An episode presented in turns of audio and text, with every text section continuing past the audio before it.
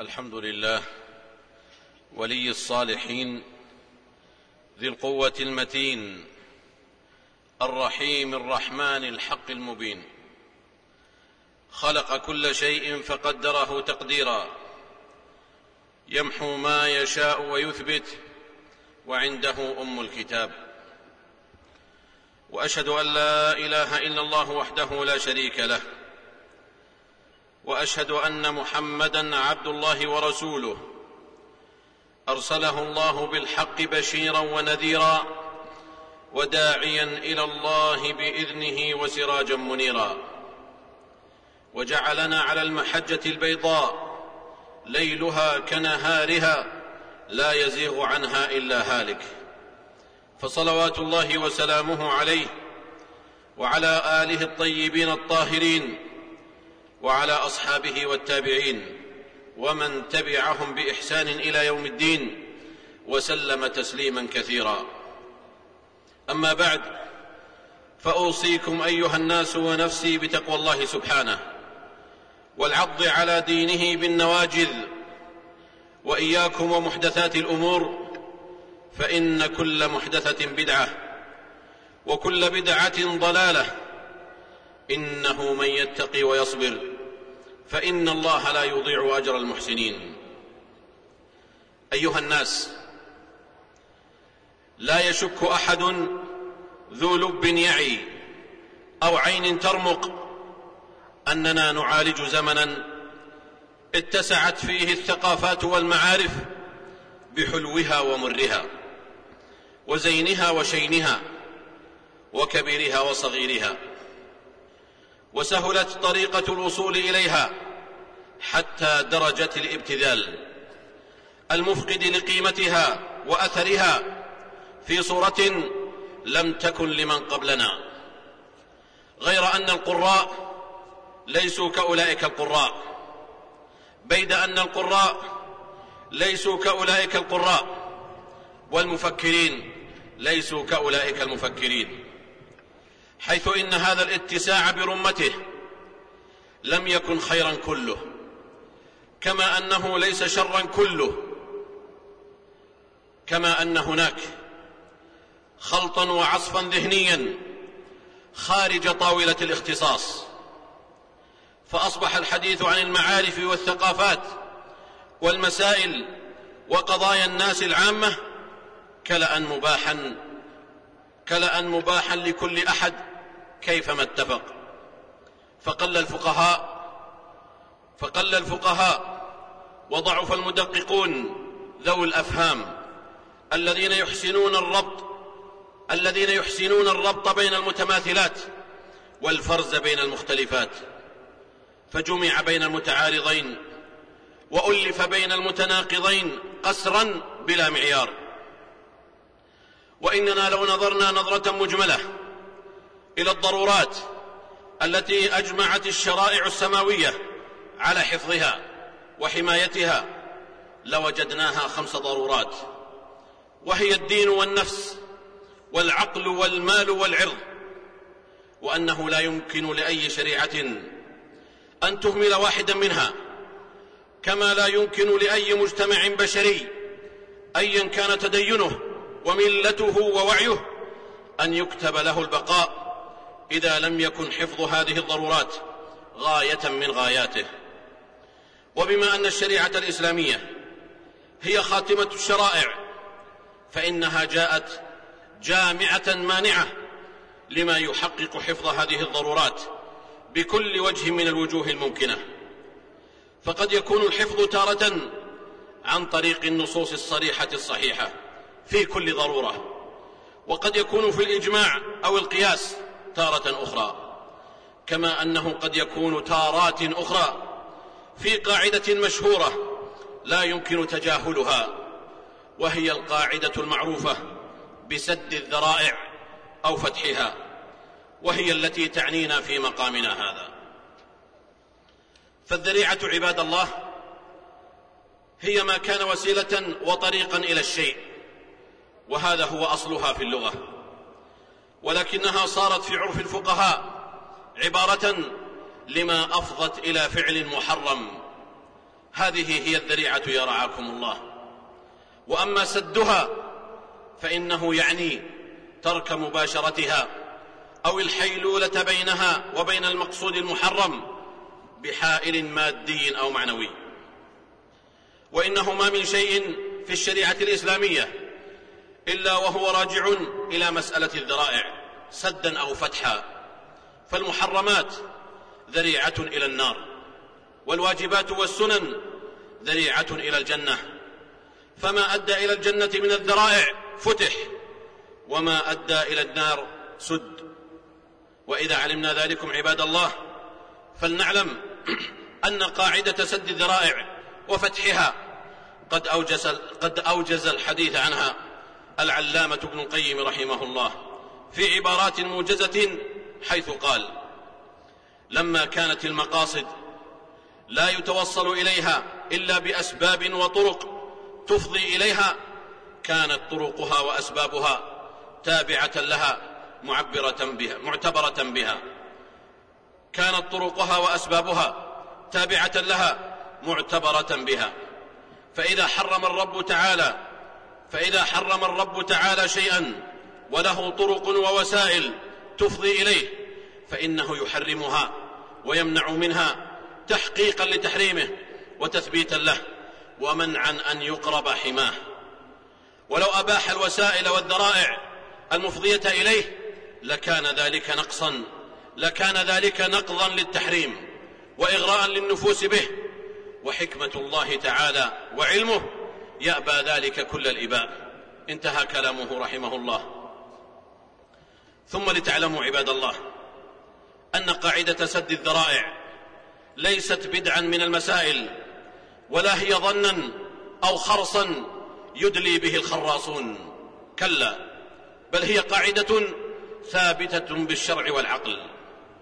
فمن الشرع قوله تعالى ولا تسبوا الذين يدعون من دون الله فيسبوا الله عدوا بغير علم. فنهى الله جل وعلا عن سب آلهة المشركين وإن كان فيه مصلحة إلا أنه يترتب عليه مفسدة أعظم منها وهي سب المشركين الله عز وجل. وهذا دليل على منع الجائز إذا كان يفضي إلى محرم. ومنه قوله تعالى قل للمؤمنين يغضوا من أبصارهم وقوله وقل للمؤمنات يغضضن من أبصارهن. والنظر في حد ذاته مباح بل هو نعمة من الله على عباده. ولكن لما كان نظر الرجال إلى النساء ونظر النساء إلى الرجال وسيلة قد تفضي إلى الفتنة أمر الله بغض البصر إلى غير المحارم. وقد جاء في سنة المصطفى صلى الله عليه وسلم ما يدل على ذلكم فقد قال صلوات الله وسلامه عليه إياكم والجلوس في الطرقات. فقالوا يا رسول الله ما لنا من مجالسنا بد نتحدث فيها. فقال رسول الله صلى الله عليه وسلم فإذا أبيتم فإذا أبيتم إلا المجلس فأعطوا الطريق حقه. قالوا وما حق الطريق يا رسول الله؟ قال غض البصر وكف الأذى ورد السلام والأمر بالمعروف والنهي عن المنكر. متفق عليه. فانظروا يا رعاكم الله كيف نهاهم عن الجلوس في الطرقات مع أن أصل الجلوس مباح. ولكنه إذا كان سبيلا إلى النظر إلى ما حرم الله أو وقوع الأذى فإنه يمنع سدا لذريعة المخالفة لأوامر الله ونواهيه. وأما دليل الذرائع وأما دليل سد الذرائع من جهة العقل فإننا نعجز جميعا عن حصر ذلكم. بل لن نبعد بل لن نبعد النجعة.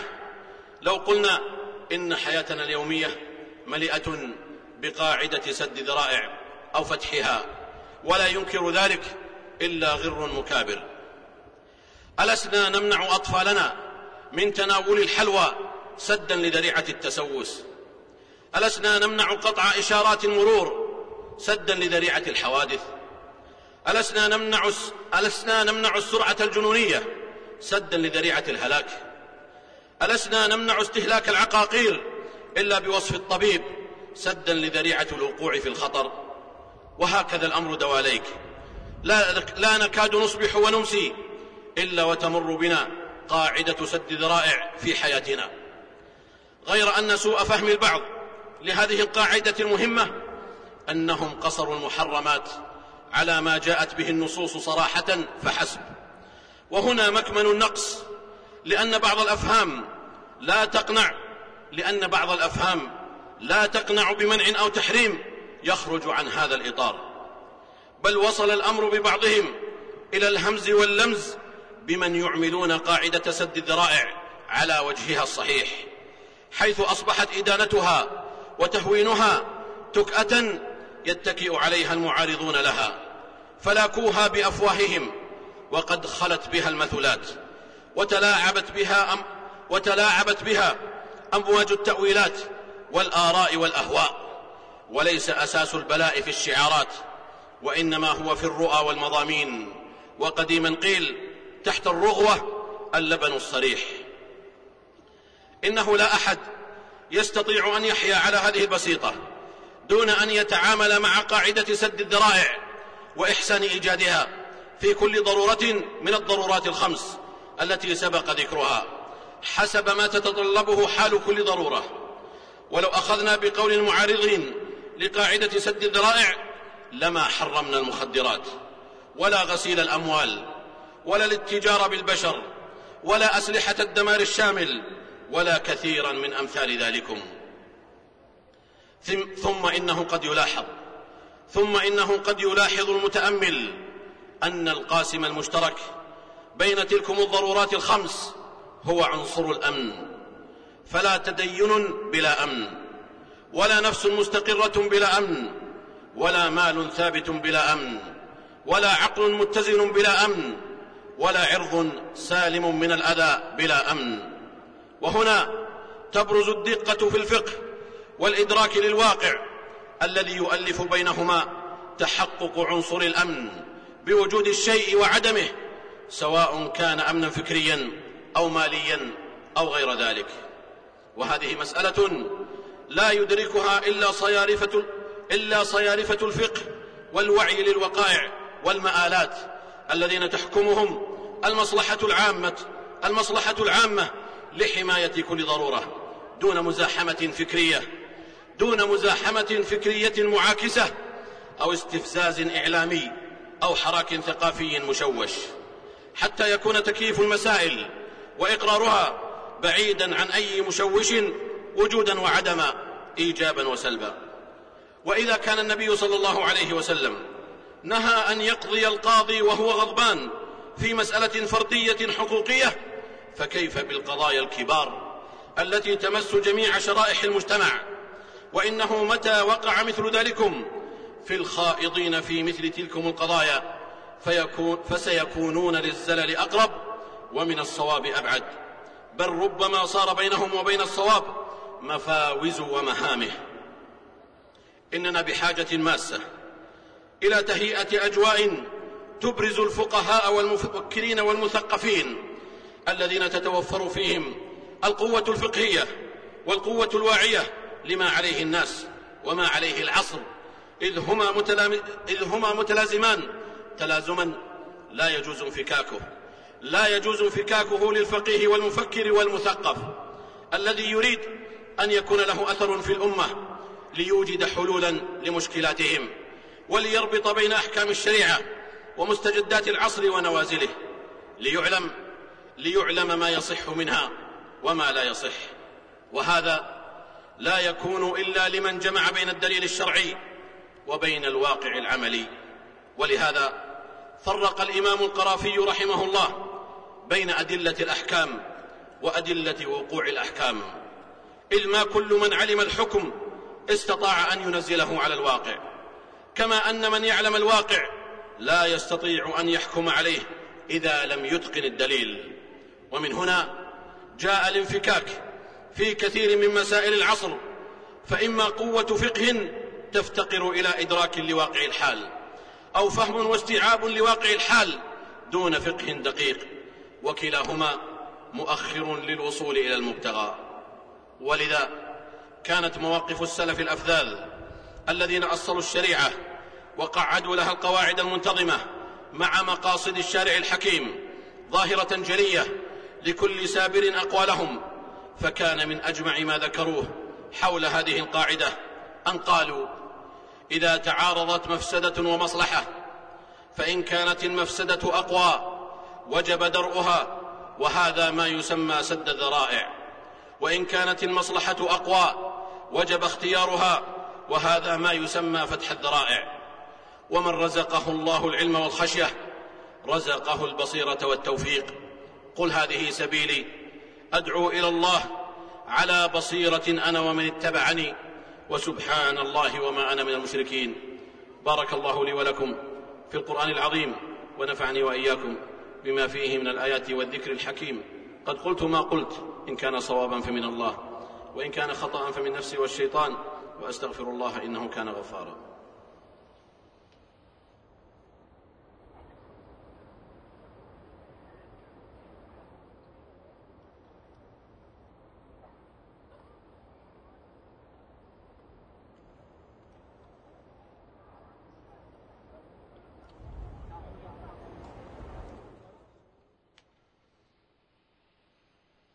الحمد لله رب العالمين والصلاة والسلام على أشرف الأنبياء والمرسلين نبينا محمد وعلى آله وصحبه أجمعين.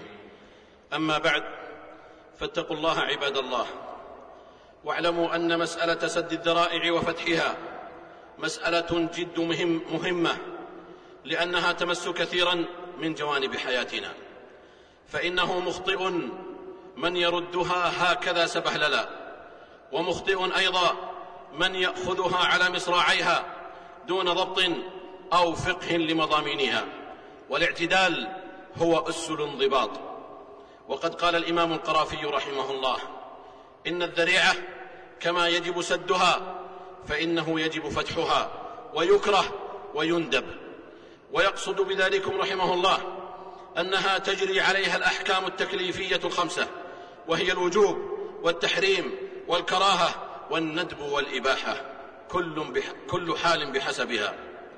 غير أن هذا الفهم والإدراك لن يتم لكاتب ليس بفقيه ولا لغيور ليس بفقيه ولا, لم ولا لمفكر ليس بفقيه ولا لإعلامي ليس بفقيه. فيا ليت شعري فيا ليت شعري هل ندرك جميعا أن قضايانا الكبار لا يصلح لها إلا الكبار؟ حتى لا تزل قدم بعد ثبوتها ولا ينقض غزل من بعد قوة أنكاثا. ولله ما أحسن ما ذكره ابن تيمية رحمه الله في هذا الباب حيث قال لقد تأملت ما أوقع الناس في الحيل فوجدته أحد شيئين.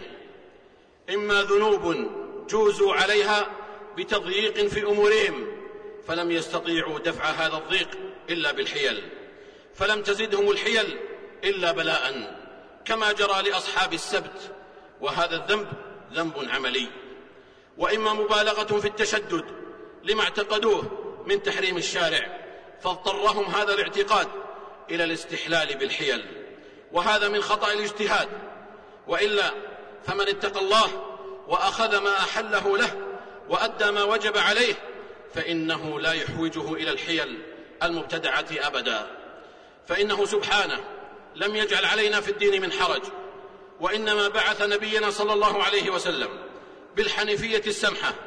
فالسبب الأول هو الظلم والسبب الثاني هو عدم العلم.